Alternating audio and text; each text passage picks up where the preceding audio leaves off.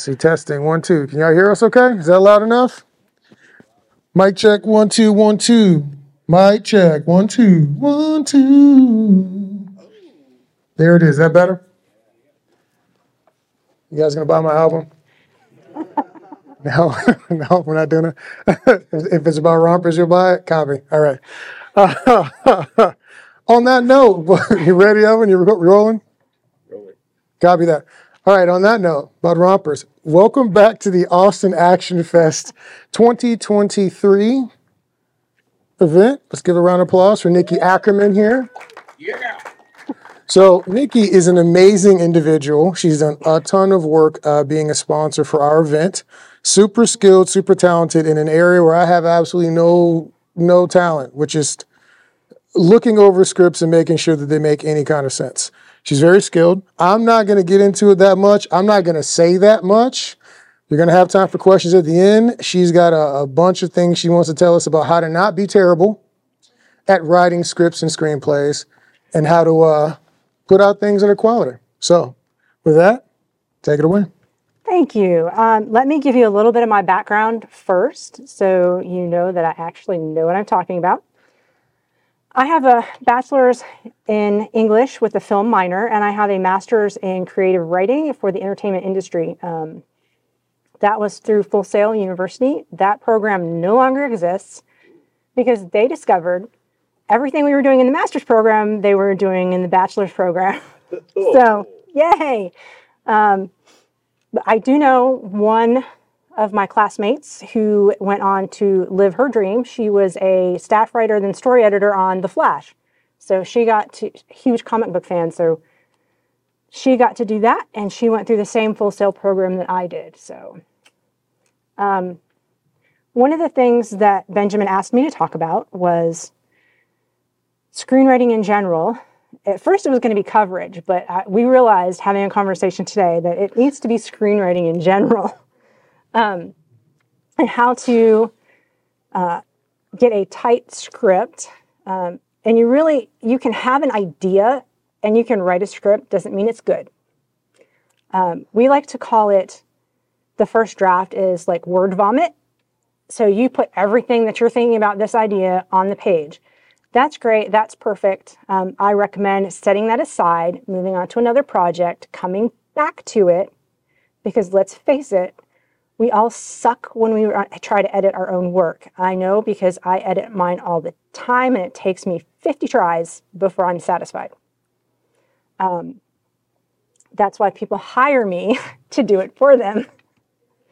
Um, when you are going to look at that script, you have to make sure that you have, doesn't matter if it's a feature or if it's a short, it has to have a beginning, a middle, and an end, and they all have to flow and make sense. Um, one of the things you can do if you're working on, say, like a section of dialogue, and you're you're not sure what's what, if it doesn't sound right to you when you read it in your head, say it out loud. If it's clunky when it rolls off your tongue, you need to fix it. Um, so, what else can I say about it? dialogue? Is really easy. I, am sorry, I say that dialogue. I, I, do I do dialogue. That's one of my specialties. Um, you have to make each character sound different. Don't be afraid of contractions, and yes, you'll see that in your script. Okay. Do not be so afraid the, of contractions. For the, for the record, she was actually doing some doctoring of one of my scripts when she came in here. So I have something out there with a bunch of lines and marks on it. So I just want to put that out there. I'm not perfect, any more perfect than anyone else. Okay. So I, I get my stuff looked over as well, and I get notes just like everybody else. So when I say contractions, um, a lot of us are taught in school that don't use contractions when you're writing. That is formal writing. If you're going to write a business letter, I don't recommend using contractions. But if you're writing dialogue in a script or a novel or a short story, or whatever, people don't say it is, I am, that is, what is, you have it, nobody's commander commander data here, so please do not write that way. Um, it is, that is, and remember, it is and it's are two different things. It's with an apostrophe s is it is, that's your contraction. It's with no apostrophe is possessive. So if you're referring to th- something as its, say, its book is over there. Well, okay, that's possessive, not it is book over there. So that grammar does matter. I will tell you, grammar does matter. Um, and how do I know this? I had the fortune to pitch for A&E Network in 2015, um, and out of like 150 scripts, there were three cities that they were doing this pitch fest in, and five per city. I was one of five that got to pitch in New York City to A&E Network. The director of the of the contest said, "He goes, your script was one of the best scripts we saw." Well, thank you, because all of my professors had seen it because it was my thesis project. uh, but he said that if they had too many grammatical errors on the first 10 in the first 10 pages or even on the first page it was going to go into a circular file. That's the trash. Um, the other thing that you have to have in the first 10 pages is um, a hook if it is not a cohesive 10 pages and you're like scattered all over the place and your reader can't get past that it's going to go in the trash or they're going to send it back to you and say, What? Um, you don't want that. Nobody wants that. So get somebody to read it. Don't get your best friend who's going to tell you whatever you want to hear. Please, please don't do that. Um, find a coworker that you trust. Um, I was lucky enough that one of my former coworkers was also an actress. So um, she would give me sides to check over all the time, and I would read sides for her. Um, and she would take my script and be like, okay, I have questions. Okay, what, do you, what don't you understand? And she'd say, oh, this part, this part, and this part. I said, got it. Why? Because when, when you're a writer and you write a scene, you see everything in your head mm. and you forget to put it on the page. Yeah, I, I, do it a lot. That's why I have to read my stuff over and over again, and I have to set it down and come back to it. Um, we were talking earlier, and one of one of my big my big things is um, as a writer, I I have like 15 projects that I have started. I don't have them finished. Why? Because I get stuck. I have to set them down and come back to it and I just finished a script probably two months ago that I had started a year and a half ago. Um, because I had to set it down because I was stuck and then I came back to it. Um, and I got it finished because I knew where I wanted it to go, but there was just one scene I was stuck on. And yeah, it was an action scene. so it's, and that's, that we'll talk about that in a second. Um, but all of these things, you have to have your structure, your story, and plot and story are kind of the same thing, but not really. You can have a really good plot, but if you can't fill in all the beats in between the the highs and the lows, it's not really a story. Mm. Um, so the the story, the structure, plot, and grammar I'm going to say that a lot. Grammar, please, please spell things right. Um, or, or if you send it to me, it will have lots and lots of red marks. Um, all of those things will make a good script. Um, and yes, you have to have it edited. And writing, we say, rewriting is is editing. Well, it kind of kind of is. You, every time you edit, you, you're writing. Um, doesn't mean that you find all of your. I have sent projects out that I reread it and I'm like, oh my God. On page 30, I have a typo. And that's probably the only typo in the daggone script. But I noticed. That means my reader's going to notice. And that that's that's not really professional.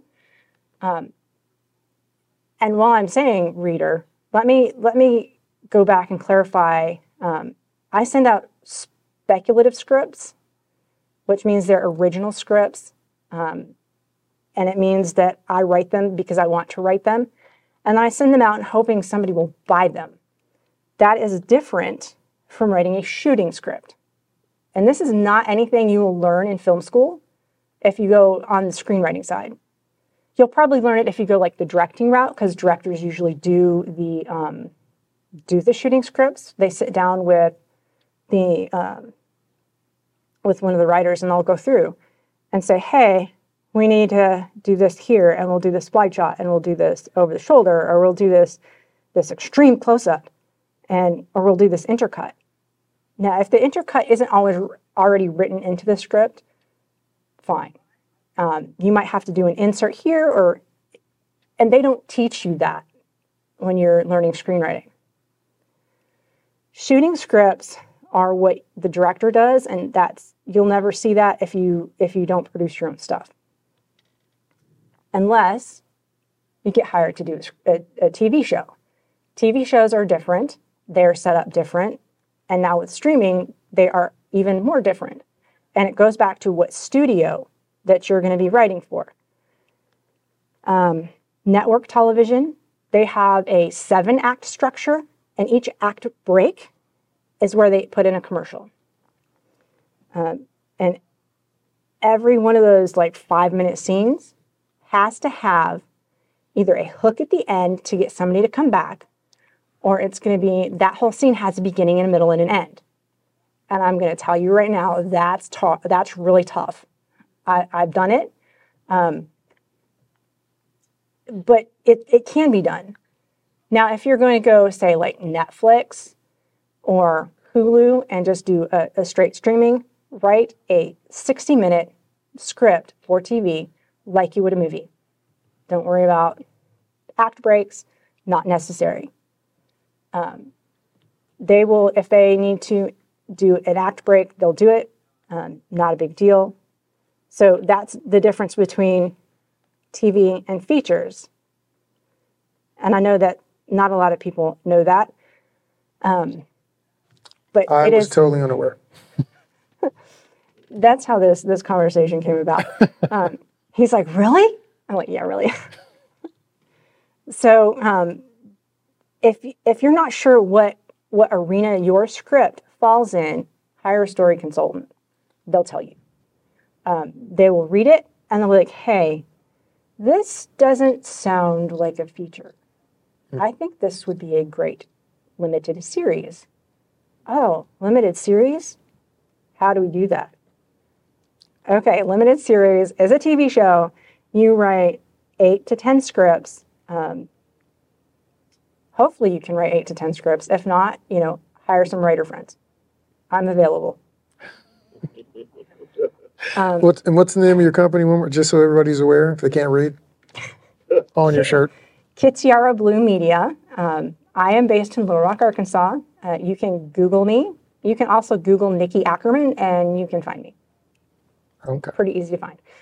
Um, what a story consultant will do for you is they'll say, "Hey, let's sit down and and take a look at your script," and uh, they kind of act a little bit like an editor or a producer. They'll give you notes and say, "This is where I think you need to break," and put that in another episode and um, it's it, it's really helpful.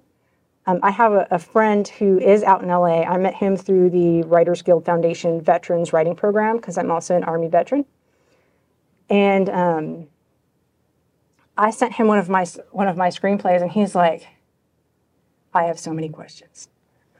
It's like, okay, what are your questions? He's like, "This feels more like a TV show." I'm like, well, maybe it could be. I was thinking two hour pilot. and then we could springboard because I how I wrote this specific script was I left the opening, um, the end open to a a possible TV show. And that is um, they used to do that back in like the 80s and in the 90s.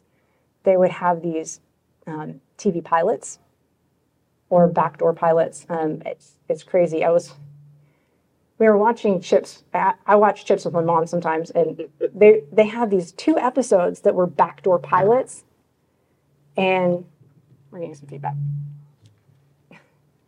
Just it's quiet back there. Um, so we're getting uh, these two backdoor pilots that never never went anywhere, and that's great because they sucked. They really bad. It, it was Chips, and it was the early '80s, and they still sucked. Um, but uh, So so hold the mic close to your face. I was thinking that makes it worse. Okay. So with this with this script and this uh, open end, um, to hopefully have a, a, a TV series follow, um, I I was like, yeah, well, that's kind of the point, but okay, I'll try. And I sat down and I really, really tried to make it a TV show, and I I just couldn't do it. So I had to set it aside. I will come revisit it when I'm done with school and be like, okay. Um, but um, when you sit down and look at your script, that's that's one of the things you have to have to think about is where do I want my story to go? Um, I know some writers who say, "Hey, I'll think of the log line first, and then I'll write it." I'm really terrible with log lines, so I have to I have to enlist assistance. Um,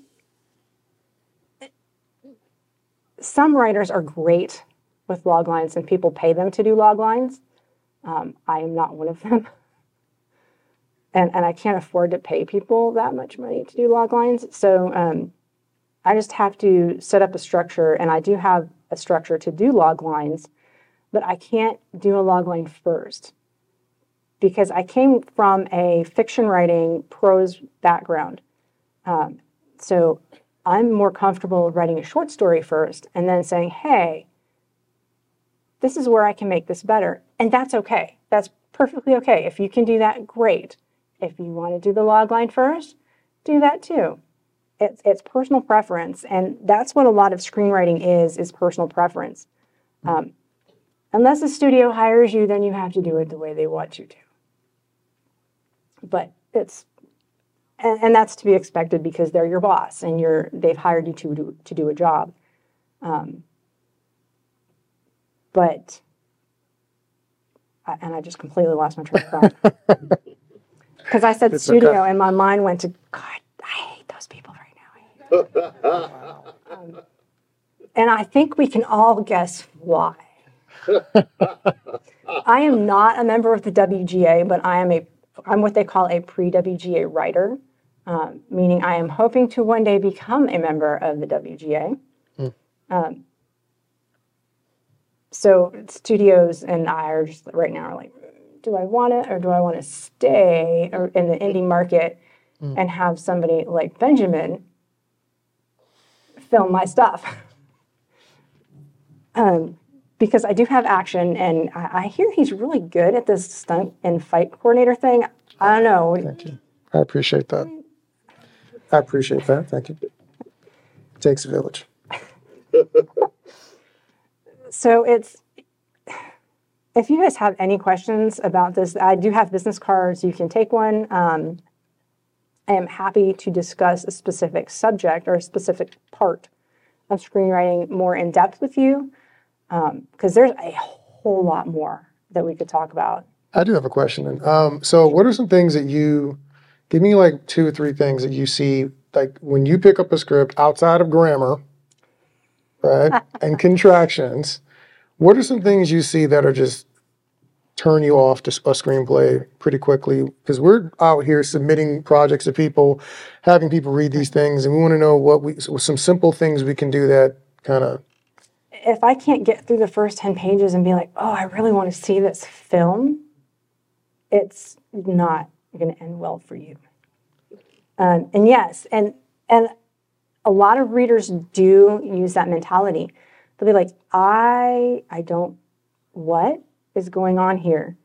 Don't make it confusing. Don't start in the dead middle. Don't start if you action folks, I love you to death because I love action and adventure.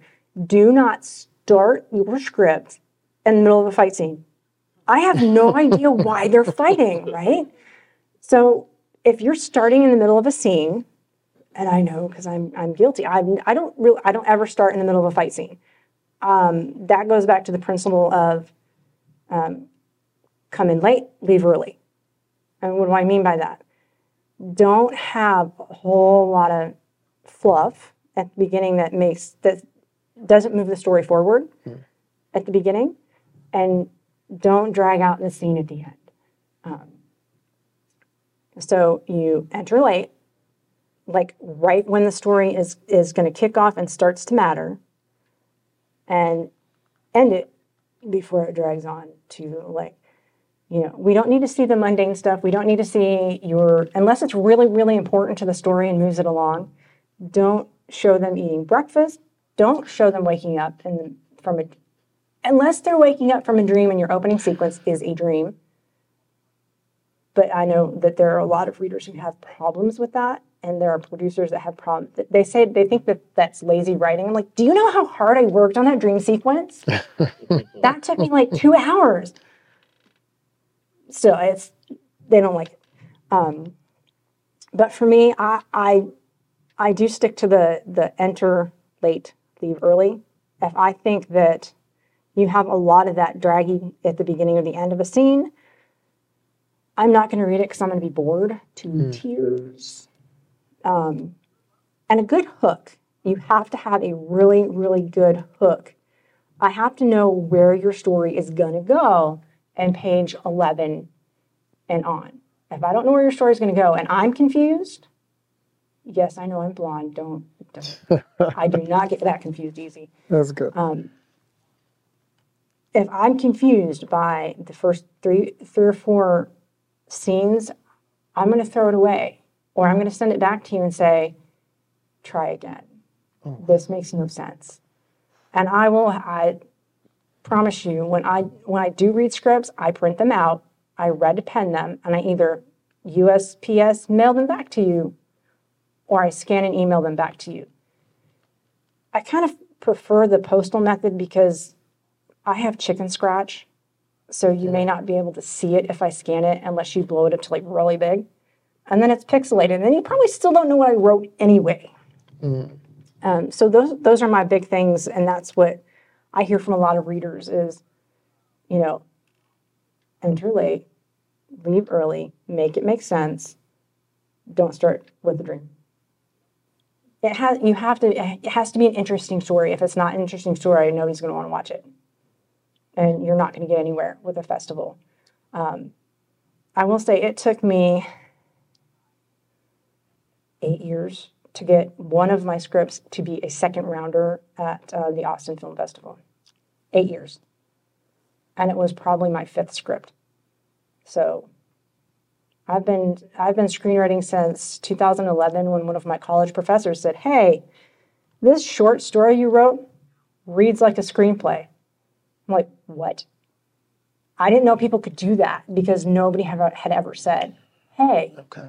this is a thing. Didn't know that. I mean, I should have known because where do novels come from? Writers. Writers write them.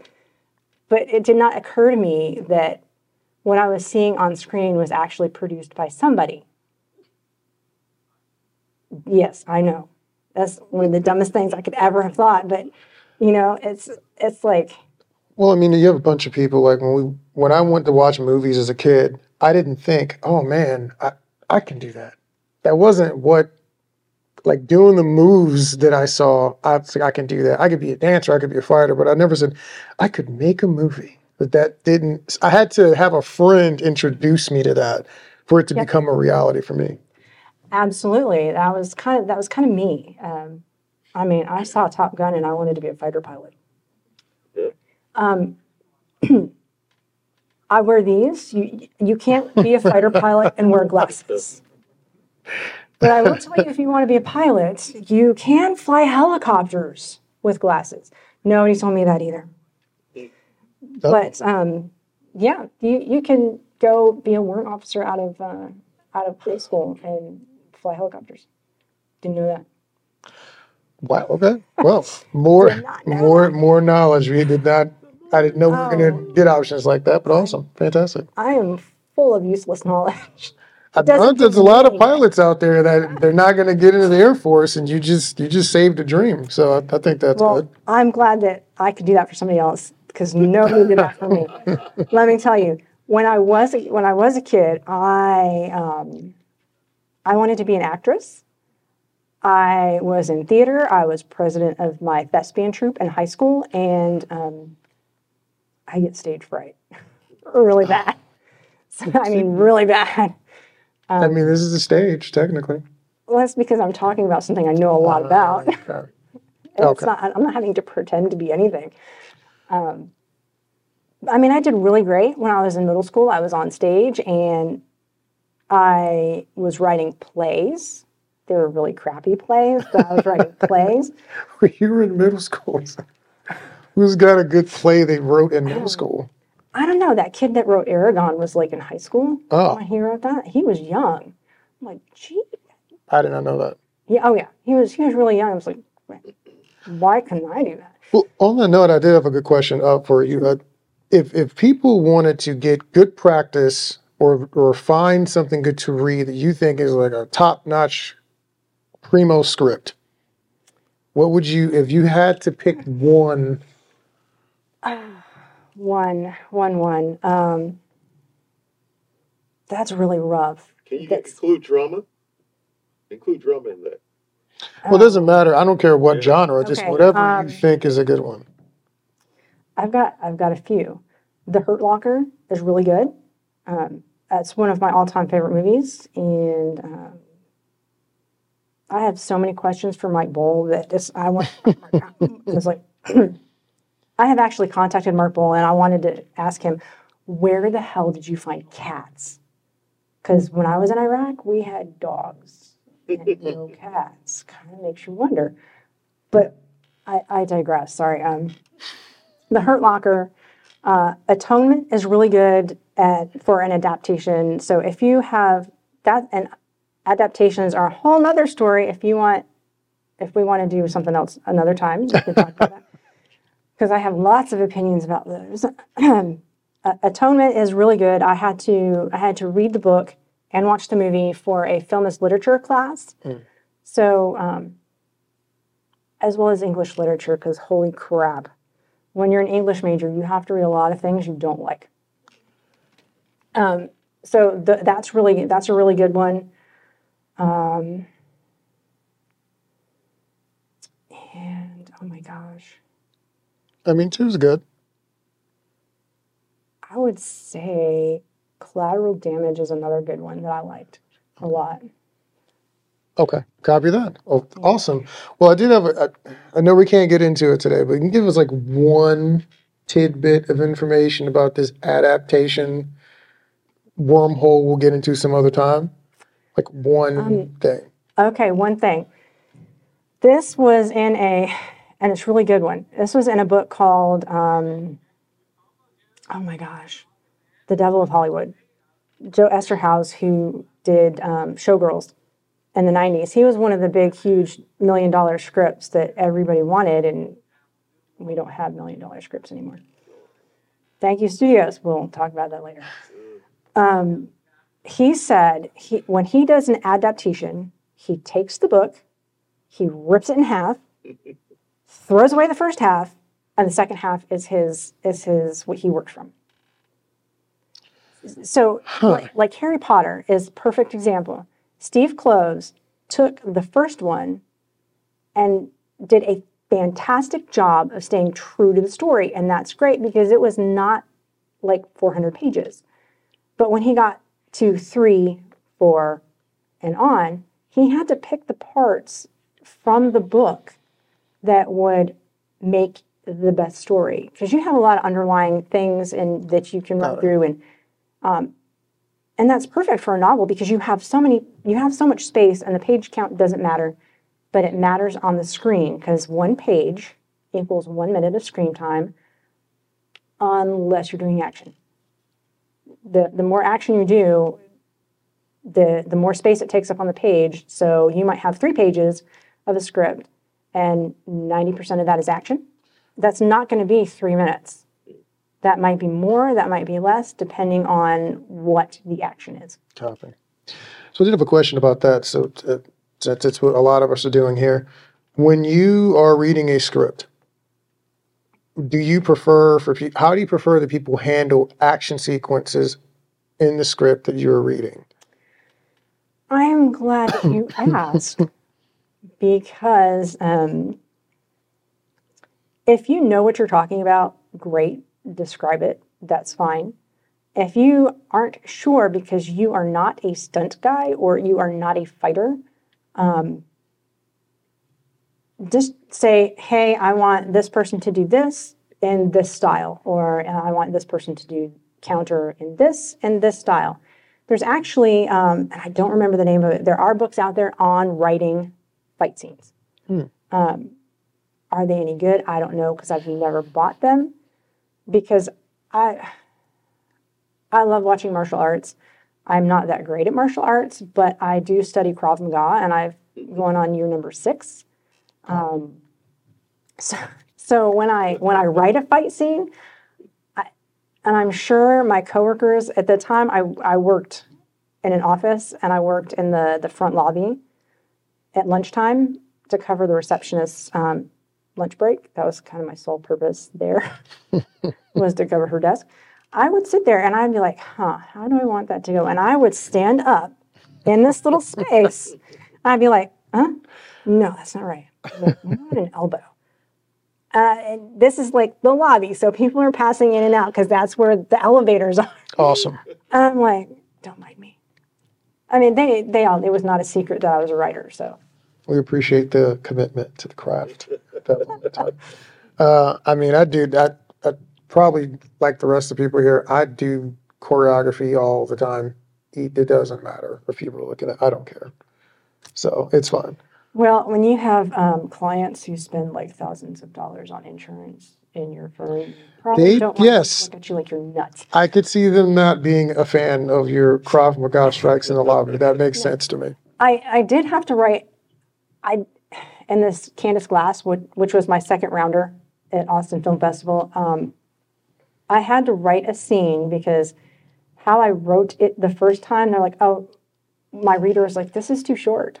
I'm like, what do you mean it's too short? It's like a whole. It's, he's like, I want to see what she does. Don't just tell me that she flips him over and puts her high heel to his his Louis, her Louis Vuittons to his throat. I'm like, okay. Mm. I don't know Aikido, and apparently that is really flows really well on the screen. So I looked up a hip throw because we don't really do those in Krav. We try to avoid that. Um, I mean, they do have it, but it's it's a higher level, and I haven't quite got there yet. Um, but I had to look it up, and I found a video on YouTube of the what I wanted. I'm like, oh, I see why they use Aikido. That's really pretty. Uh, did you look up the Steven Seagal movie? So it's it's not you know. So I I watched it and I watched each. I mean, I was playing this thing back and forth, and it took me probably like 15 minutes, and I broke it down as to how this. And this was just for one one move in one scene, and it was only in two pages. so and and it flowed really well, and he liked it, and I'm like, thanks. Got it. Okay. Okay. Well, um, I don't know where we are in time. Where'd my timekeeper go? She disappeared. Copy. Copy. So we're gonna we're gonna uh, pause here. That was a good Sure. place to put a pin. Uh, Aikido hip tosses. Uh, so- and ask if anybody has any questions in in the crowd here. Yeah, there's one right down there. Okay. Go ahead. Um, when you when you get scripts that allude to something much bigger, um, do you do stu- I know studios just want that one script that can actually do something. Oh, oh, I'm sorry, let me back up. I went to Sundance in 2003. I had I showed uh, uh, a uh, producer my script. It's like, whoa, this is great. what else you got? Hmm. And I wasn't thinking. I was thinking one script will sell. I wasn't thinking in the studio sense, producer sense, that what I'm going to spend all this money for this one mo- movie, but what is there to milk? how can I stretch that?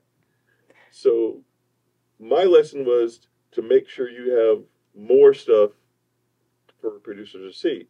Hmm. Yep. Um, is that the men- mentality? Yes, yes, it is. Um, if you're going to go, before you go shop your script to anybody else, make sure you have more than one project. Because what producers want to see is they want to make sure you're not a one trick pony, that that's the only thing they're going to get from you, especially if they like what they see the first time. Um, and this is where readers come in and studio coverage. They have their whole, they have a whole slew of readers. They'll say, hey, here's your stack for the weekend. You have to read the, these 20 scripts this weekend, and I want coverage. And what coverage will do is they will um, recommend either you, the project, or both of you, or neither of you. Um, they may pass on you altogether. So, yes, absolutely, absolutely have more than one. Have five. Five is a pretty safe number because that shows them that you um, you care about your craft and that you're going to care about producing more things. Um, the other thing with that is, um, dang it, I hate when this happens. Make sure there's more than one. one make, genre. make sure this does not necessarily have to be more than one genre. Okay, cool. Um, IP, that's where I was going with that. Yep. If you have a story that you own, like you have the physical, I have published this, and you have an adaptation script for that, take it to the producer and say, I own this.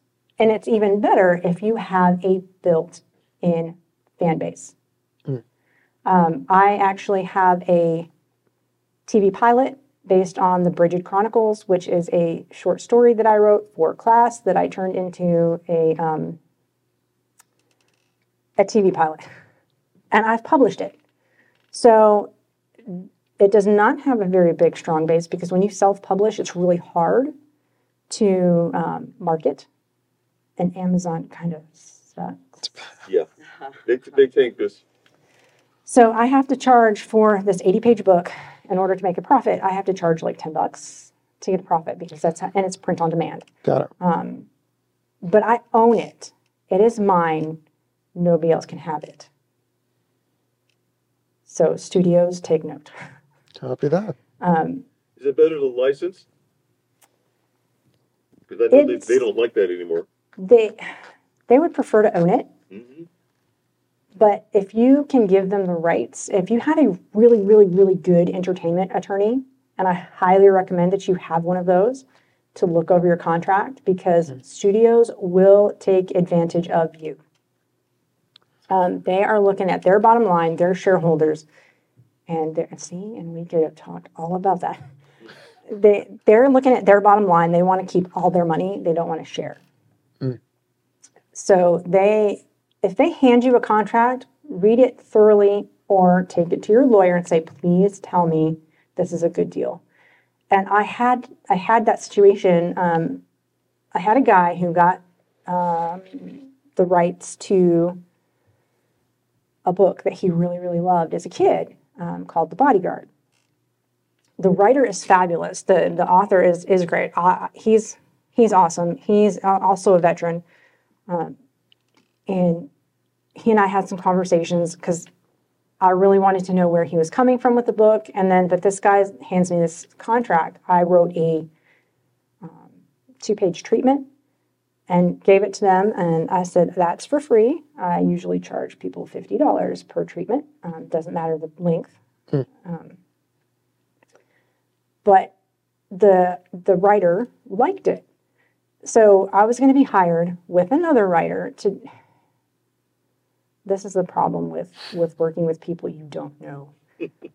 Her writing was terrible, and she had been screenwriting for 25 years, and it was terrible. And nobody told her ever told her it was terrible. Is it terrible or were you just that good? that Black comparison. The the first opening action block was half a page. What? Half a page. That's that That's brings me to another thing that I probably should have mentioned. More white space means faster read and readers will read it better. Break up your action blocks. Think like they are each action is a camera shot.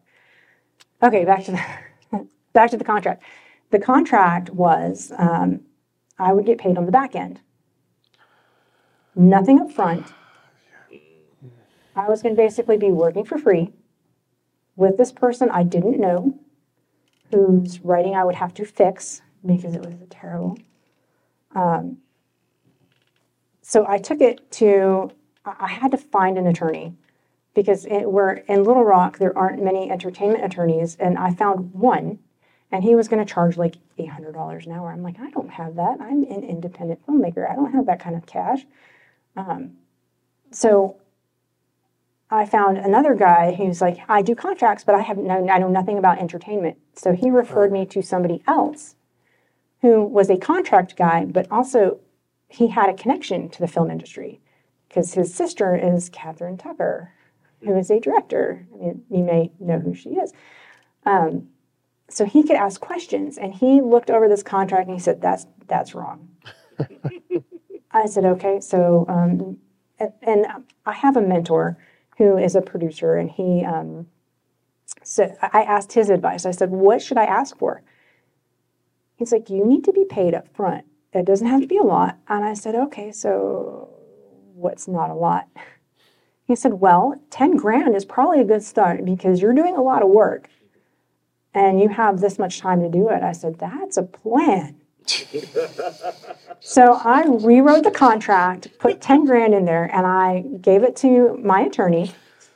Um, and he was doing this as, as a favor. He did this for me pro bono. So I'm like very thankful for him. And he looked at it and he goes, Yeah, he said, um, I would clarify this. He goes, Let me tell you, I will, I will ask my sister and see what her contracts have said. Um, so he calls me back and says, Yeah, don't do it. I'm like, well, I kind of figured that out, but thank you for confirming. So I went back to this guy and I said, I can't do this. I said, here's the contract. If you're not willing to do this, and I rewrote the contract for me and this other writer. So we were both going to be getting 10 grand at the front. And then we would have residuals and stuff at the back end to go out and have a better, you know, payday. He didn't want to do it. Therefore, his rights have expired to that. And he only did, um, he paid a dollar to get those rights. Mm. I'm like, oh, okay. So I want to go back to this author and say, hey, do you really want to do this? I will do the script for you if you will give me your rights, and I will shop it. I, I will do right. I will do a shopping agreement with you Copy. for a year or two, whatever. Um, and we can talk in, in another detail on another date about development hell. Yes. Well, we'll we'll have a conversation because Oh. we're actually there's a there's a, a book adaptation that we actually have. Austin Action Fest has the rights to, so we are walking through that currently. Um, do we have any other questions from the the crowd here? You guys all right? Things is the time to ask. Okay, here we go. Save the cat. Um, it's actually it's not terrible. Um, bless Blake Snyder. Uh, sorry that he's gone. Um, it, it's it ha- if you can ask just about any writer, and we have read it. Um, it was required reading for my MFA program. It's not bad. He's got great advice. It does it work for everybody? No. Um, writing is such an individualized thing. Like I know writers who they map out their whole daggone screenplay. Like this index card is for this scene. This index, I can't do that. I tried it. I, it does not work. I think I, I seriously think I have undiagnosed ADHD because I just cannot do. I just my mind goes this way and then it goes this way and then it goes this way. It's it's all individual. Um, but yes, you can you can read that. You can get great advice from it because I have read it. It is a good book. Um, I do recommend uh, David Trottier's Screenwriter's Bible, and then there's one called the Hollywood Standard. if you want two really good screenwriting basic books. Um, the Hollywood Standard goes into more about shooting scripts than David Trottier does. Okay. Um, I, I have two versions. No, I have three versions of Screenwriter's Bible. me too. Um, so we're yeah. Um, so Screenwriter's Bible. Hold it quick. uh, Was your question answered? Well, I read Save the Cat about twice, and it just pissed me off more than anything. So, do you agree with like his beat breakdown and everything? Do you think? Uh, I don't know. I don't think every movie that's great has all those beats. they, they don't. Um, I I have issues with beat breakdowns. Period. Um, I th- that's why I suck at log lines is because I can't tell you where they are. I just write and I know what I just write and I know that it that I write it and people read it and they say, yeah, that's great or no, that sucks. And they tell me where my problems are and I fix them and I just I'm not good at that. And I had a, a professor, one of our things that we had to do in, in the MFA program is we had to learn how to do beat sheets. And I'm like, okay. I barely passed that one. and I do mean barely. So, but my next class, I, I talked to my that professor about it, and she's like, don't worry about it. Nobody actually asks for those. And anyway, you could probably get that from Final Draft. Thanks. So no, you don't don't don't worry about beat sheets. Don't worry about beats. Just write it. Have somebody read it and have them tell you where it sucks. So, You're wrong. awesome. Oh, we have time for maybe one more question. If you could, uh, once again, repeat where people can find you Um. Kitiara Blue Media. You can, it's Kitiara, kitiarabluemedia.com. Um, you can find me on Instagram. It's okay. I'm going to spell it phonetically. That's Kilo India Tango India Alpha Romeo Alpha. And if you if you are a Dragonlance fan, you will know where that comes from. I actually, I am a fan I'm, of the I'm, 80s. I'm actually a nerd. That Dragonlance is what got me into fantasy reading, so I know exactly what you're talking about. Time of the twins, babe. Mm-hmm. That's right. So yes, uh, I'm on. Um, I actually have a Snapchat. It's Kit Blue Media. So if you want to add me on, Sn- but um, email me and tell me you're going to do that. Nikki at kitiarabluemedia.com. So I don't ignore it. I have so many requests from people I don't know, and it's like I wish Snapchat would add a feature so you can message people and say, "Hey, I found you on Tinder." No. or, or Wow, or I Wow. found you at Austin Action Film Fest. that's cool. That's cool. have some of her cards on the front desk too, if you guys want to grab one, make sure you have the spelling right and all that kind of stuff. Cool. Well, um, I think that's about it. Thank you so much, Nikki, for coming here. Round of applause, Nikki. Very welcome. Glad to be here. Fantastic. And so we're going to put your mic down. We're going to get into the next block here in a few seconds. I want to take a minute to talk about some things real fast before. Uh, yeah, grab the microphone. If you can grab the the lavalier. Just want to talk. Uh, you still recording? Okay. So just want to talk a little about what we're doing here. Um, I realize we rarely get to do that. Thank you to all our sponsors here at the Austin Action Fest because our sponsors make this possible and they allow us to give our individuals here something cool when you win, you know, and they invariably win one of these categories. One of our sponsors happens to be in the room right now. So, Women in Film. If you guys have noticed it wasn't intentional. There's a both our panelists are female. They're the most competent ladies that we know. So that's why they're here. They're amazing. Women in film over here. Thank you so much for coming out and hanging out with us and sponsoring our event, giving us some great advice. Um, I won't, I won't, I'll, I, I'll leave you. I'm not going to pick on you too much for that. Um, did you want to come up and say something about what you, what you guys do at all or no? Just let everybody know what you're doing real, real briefly, then we'll get to what Austin Action Fest is doing.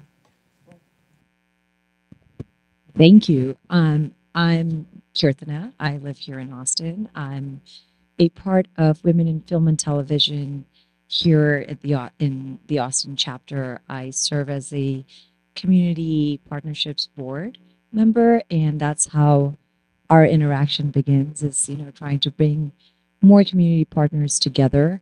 Women in Film and Television is an international organization. Um, I think it's over 70 chapters across the globe. So wherever I go, it's really easy for me to just call someone and just say, hey, what's going on? Where's the next get together? And find friends. Now, it's not only for individuals that identify as female, but also we have a lot of our allies. Benjamin is joining as an ally um, because the film industry is as such where it's a team effort and it's a team project to bring together to you know from script to ideation to on screen so the only way you can do it is by everyone coming together and um, yeah that's about it and we are a nonprofit so we do fiscal sponsorships too Awesome. Thank you so much. Round of applause for one of our sponsors here. Thank you, thank you, thank you. So, I just want to talk a little bit about uh, what we got going on here. Austin Action Fest and Market, what we're doing is not just a film festival. Our intention here is to take these projects and put them in front of individuals who can get you paid. That is the point. It's great to win an award, it's awesome. It's not going to put any food in your refrigerator. No, it doesn't. It doesn't do any of that for you. So that is what Austin Action Fest and Market is specifically about. Um, one of the things we've been able to set up here recently is that we are now getting into a position where we can actually offer distribution.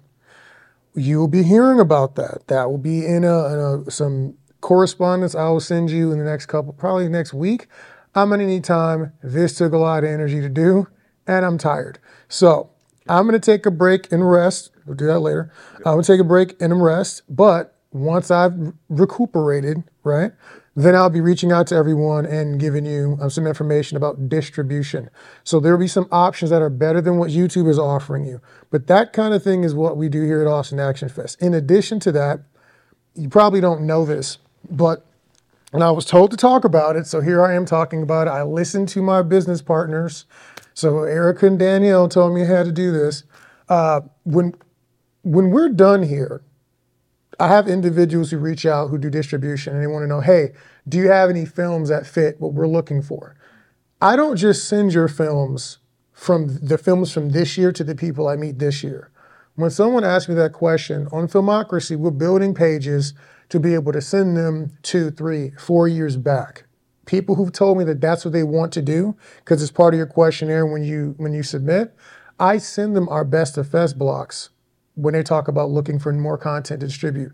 So you don't when you submit in 2023, you'll be getting sent to people to see your stuff up to maybe 2027, 2028 because it is our job to help you get your stuff seen just like we want to get our stuff seen. And that is the point and focus of this festival. And I just wanted you all to know that. Um, this is collaborative. This takes a bunch of work, m- money coming out of pockets.